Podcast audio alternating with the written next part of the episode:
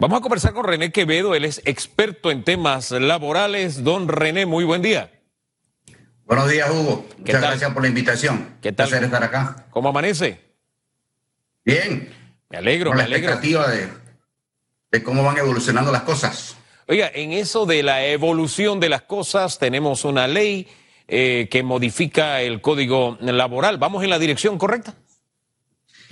A ver, eh, sí, porque eh, la, eh, estos trabajadores suspendidos estaban en un limbo eh, jurídico. Eh, de- digamos, ese punto de vista, pues entonces se le da extensión eh, a la situación. Ahora, a, a mí me, me preocupa eh, toda la situación, ¿no? O sea, eh, creo que estamos, si bien definitivamente que ese es un, un paso correcto para dar, digamos, cobertura jurídica, a mí me preocupa lo siguiente, ¿no? O sea, nosotros eh, ya llevamos cinco meses en cuarentena, llevamos tres meses desde que se abrió el bloque 3 prácticamente, ¿ok? Y hoy eh, tenemos 275 mil eh, contratos suspendidos y registrados en Mitradel, a lo cual hay que agregarle otros tantos que son contratos suspendidos y no registrados y que probablemente este, no vayan a ser reactivados, particularmente en pymes, ¿ok?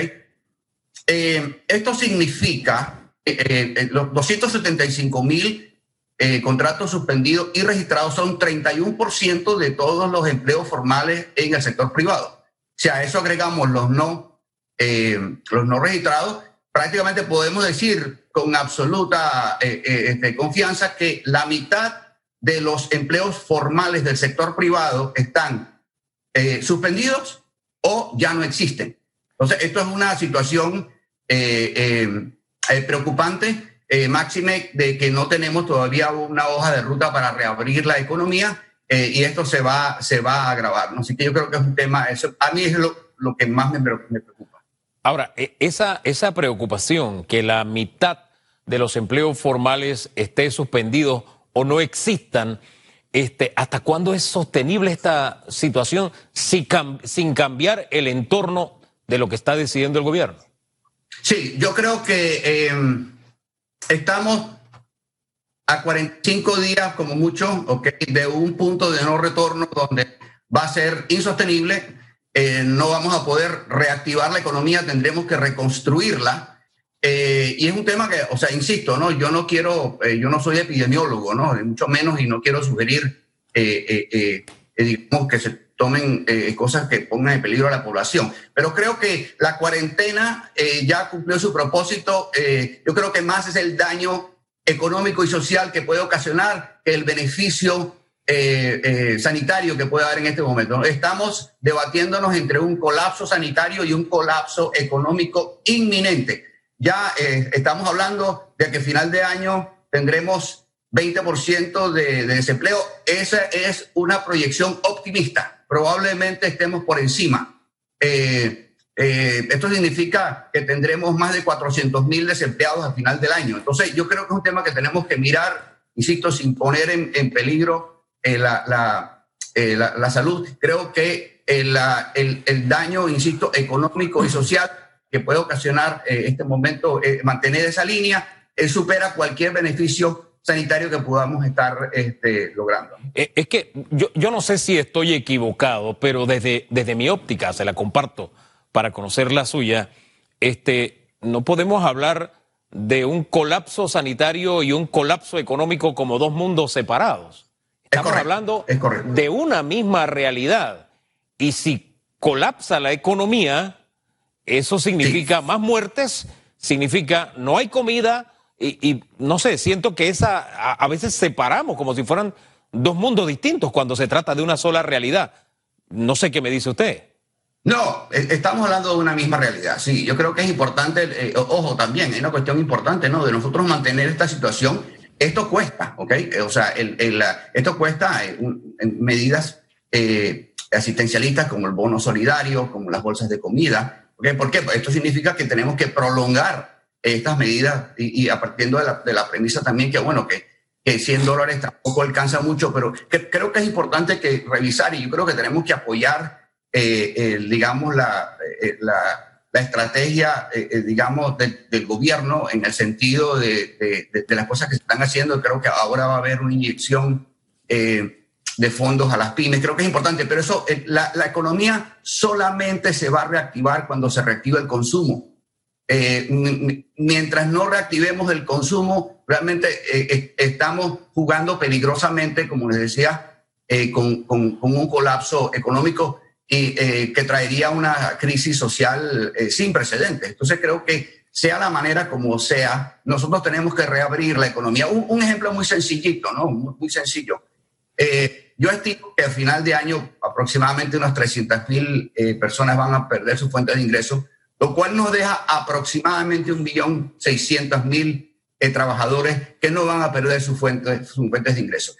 Si esos trabajadores solamente comen, digamos, no hacen más nada, no van a ningún lado, no, no, no utilizan ningún servicio, etcétera, eh, esto representa más de 500 millones de dólares mensuales en consumo, en demanda. Eh, si no hay demanda, no hay ventas si no hay ventas, no hay ingresos. Y si no hay ingresos, no hay empleo. Es, tan sencillo como esto. Entonces, eh, me, preocupa definitivamente esta situación. Esto no se va a acabar en diciembre. Yo creo que me preocupa que por alguna razón estamos pensando que en diciembre eh, pues los trabajadores van a regresar eh, a sus empleos y van a tener suficientes fondos para hacer frente a siete meses de deudas acumuladas por el vencimiento de la ley de moratoria. Me preocupa esta situación porque eh, vemos que va a ser imposible eh, eh, lograrlo. Ah, ahora, don, René, a mí lo que me preocupa es que, bueno, en Panamá no es un secreto, por lo general tendemos siempre a polarizarnos, o es negro o es blanco.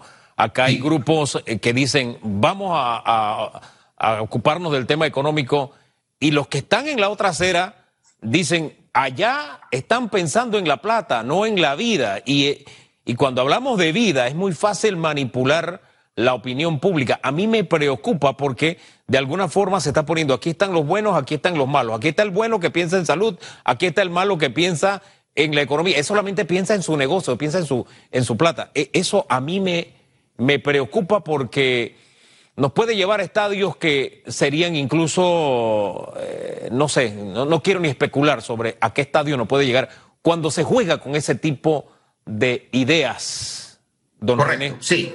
Sí, eh, bueno, tenemos que entender que el 56% de todos los trabajadores en Panamá son trabajadores informales, son microempresarios o trabajadores que trabajan para empresas de, más, de menos de 19, de 19 o menos trabajadores.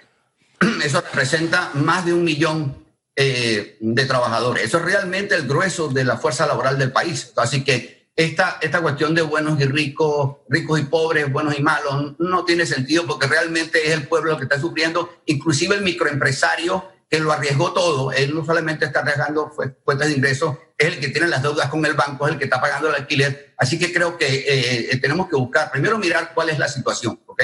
Insisto, eh, va a ser complicado eh, reactivar o que haya empleo si nosotros no reactivamos la economía liberando. Tenemos que liberar, tenemos que reabrir la economía en las condiciones que, que sea necesario. Y insisto, eh, ¿por qué? Porque estamos eh, en esto mantenerse, estamos próximos a un punto de no retorno, a un, a un verdaderamente colapso donde no podremos, eh, no podremos reactivar la economía, sino tendremos que reconstruirla. Y, yo creo que eso es un, eso es un digamos, es un llamado de alerta con el mayor de los respetos este, al gobierno, con mayor de los respetos a eh, los diferentes grupos que estamos todos preocupados. Yo creo que aquí nadie, eh, aquí no hay grupos que le está yendo bien. No, no. O sea, acuérdense que el COVID está atacando siete sectores que representan 943 mil empleos. ¿okay?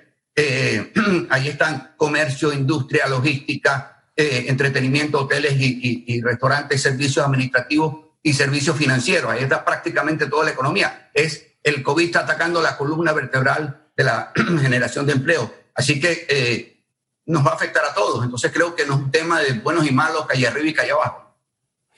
Eh, fíjese que en medio de este panorama que usted nos presenta, recibimos nota eh, que está suscrita por la Cámara de Comercio, CAPAC, CONEP, CIP y también APD, donde sienten que hay un distanciamiento con el gobierno en las mesas de trabajo, metodologías, procedimientos para inicio de las mesas de trabajo y demás en las últimas semanas. Eh, ¿Podemos seguir en esa línea? ¿Qué peligros implicaría seguir en esa línea, don René? No, estamos en un, eh, eh, estamos, a, digo, no, no soy adivino, ¿no? Este, pero probablemente estemos en, en 40, 45, 60 días de un colapso, de un colapso económico. Eh, a mí me preocupan los tiempos.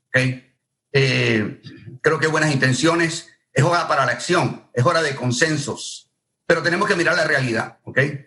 Eh, en la necesidad de, tenemos que generar confianza, eso es lo primero. ¿okay? Confianza, obviamente, en, en, el gobierno, confianza entre todos, confianza y buena fe de que todos queremos, tenemos los mismos intereses y confianza en el consumidor con respecto a sus propios ingresos eh, para que pueda, para que pueda eh, eh, gastar, entre comillas, sin preocupación de, de, de, que con respecto a sus propios ingresos. O sea, si yo no estoy seguro si voy a recibir dinero a final de mes, voy a ser mucho más cauto a la hora de, de consumir.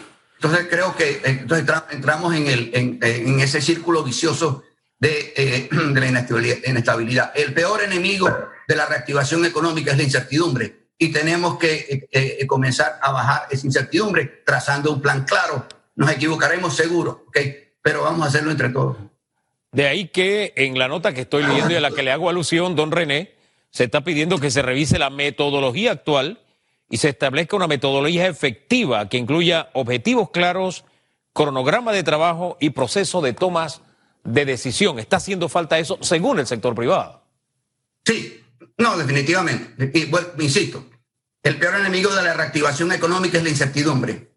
Si no tenemos un, calendario eh, claro, definitivamente que esto crea incertidumbre, esto crea menos inversión, esto crea preocupación. ¿okay? Ahora, entendemos que nada cierto depende de algo incierto.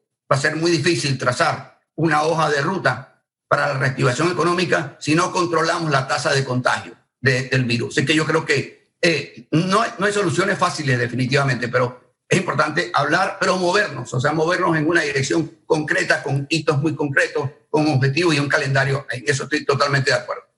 Ahora bien, en medio de todo esto, cuando llegó la pandemia a Panamá, aquí decíamos, bueno, somos el país 112. De alguna forma, en este examen al que está siendo sometido el mundo nos podemos copiar del examen de nuestros vecinos, de los que están ahí cerca. Aquí sí es válido copiarse. Eh, ¿De qué eh, modelo podemos tomar algún ejemplo eh, que podríamos aplicar en Panamá en cuanto a la reapertura económica y mantener el equilibrio con el tema, de, el tema sanitario? Bueno, definitivamente el país que mejor ha manejado la pandemia es Uruguay.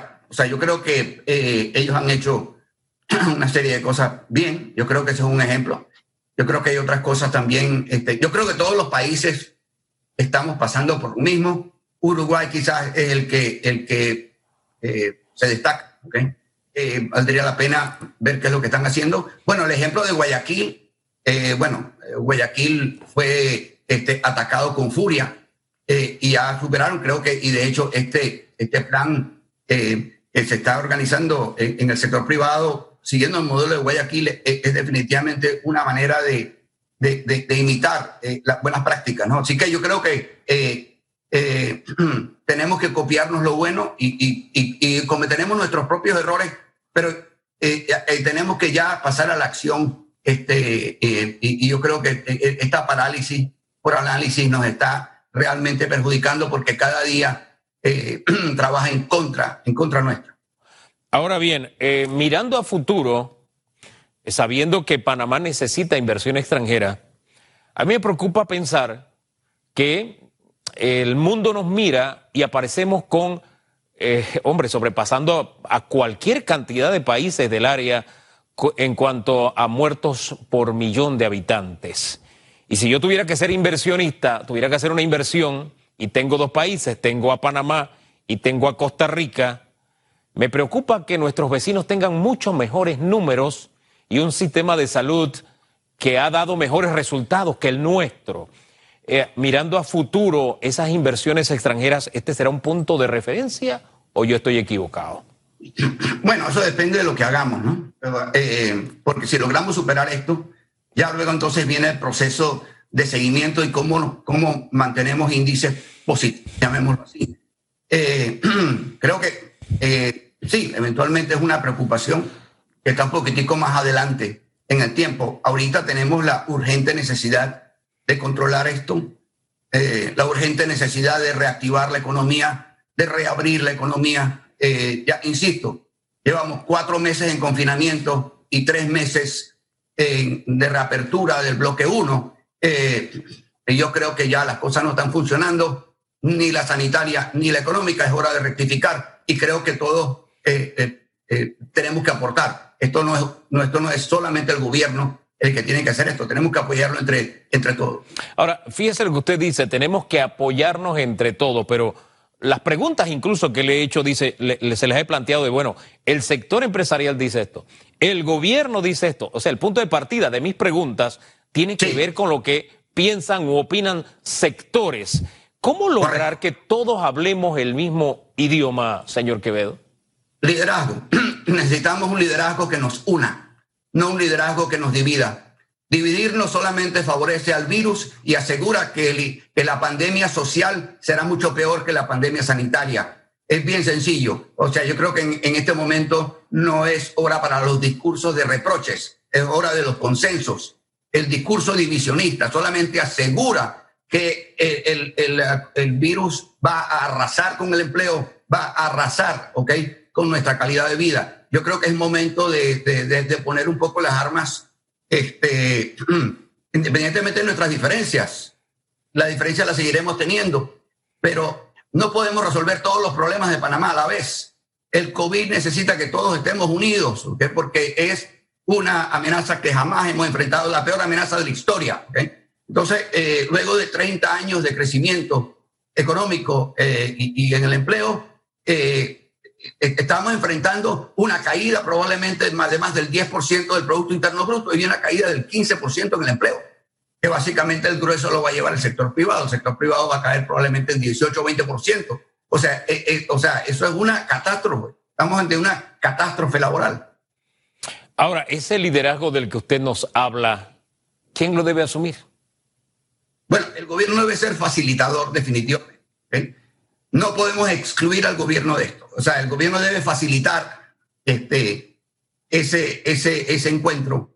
Eh, pero yo creo que todos de alguna manera debemos tomar parte, pero debe haber una voz cantante definitivamente eh, que facilite.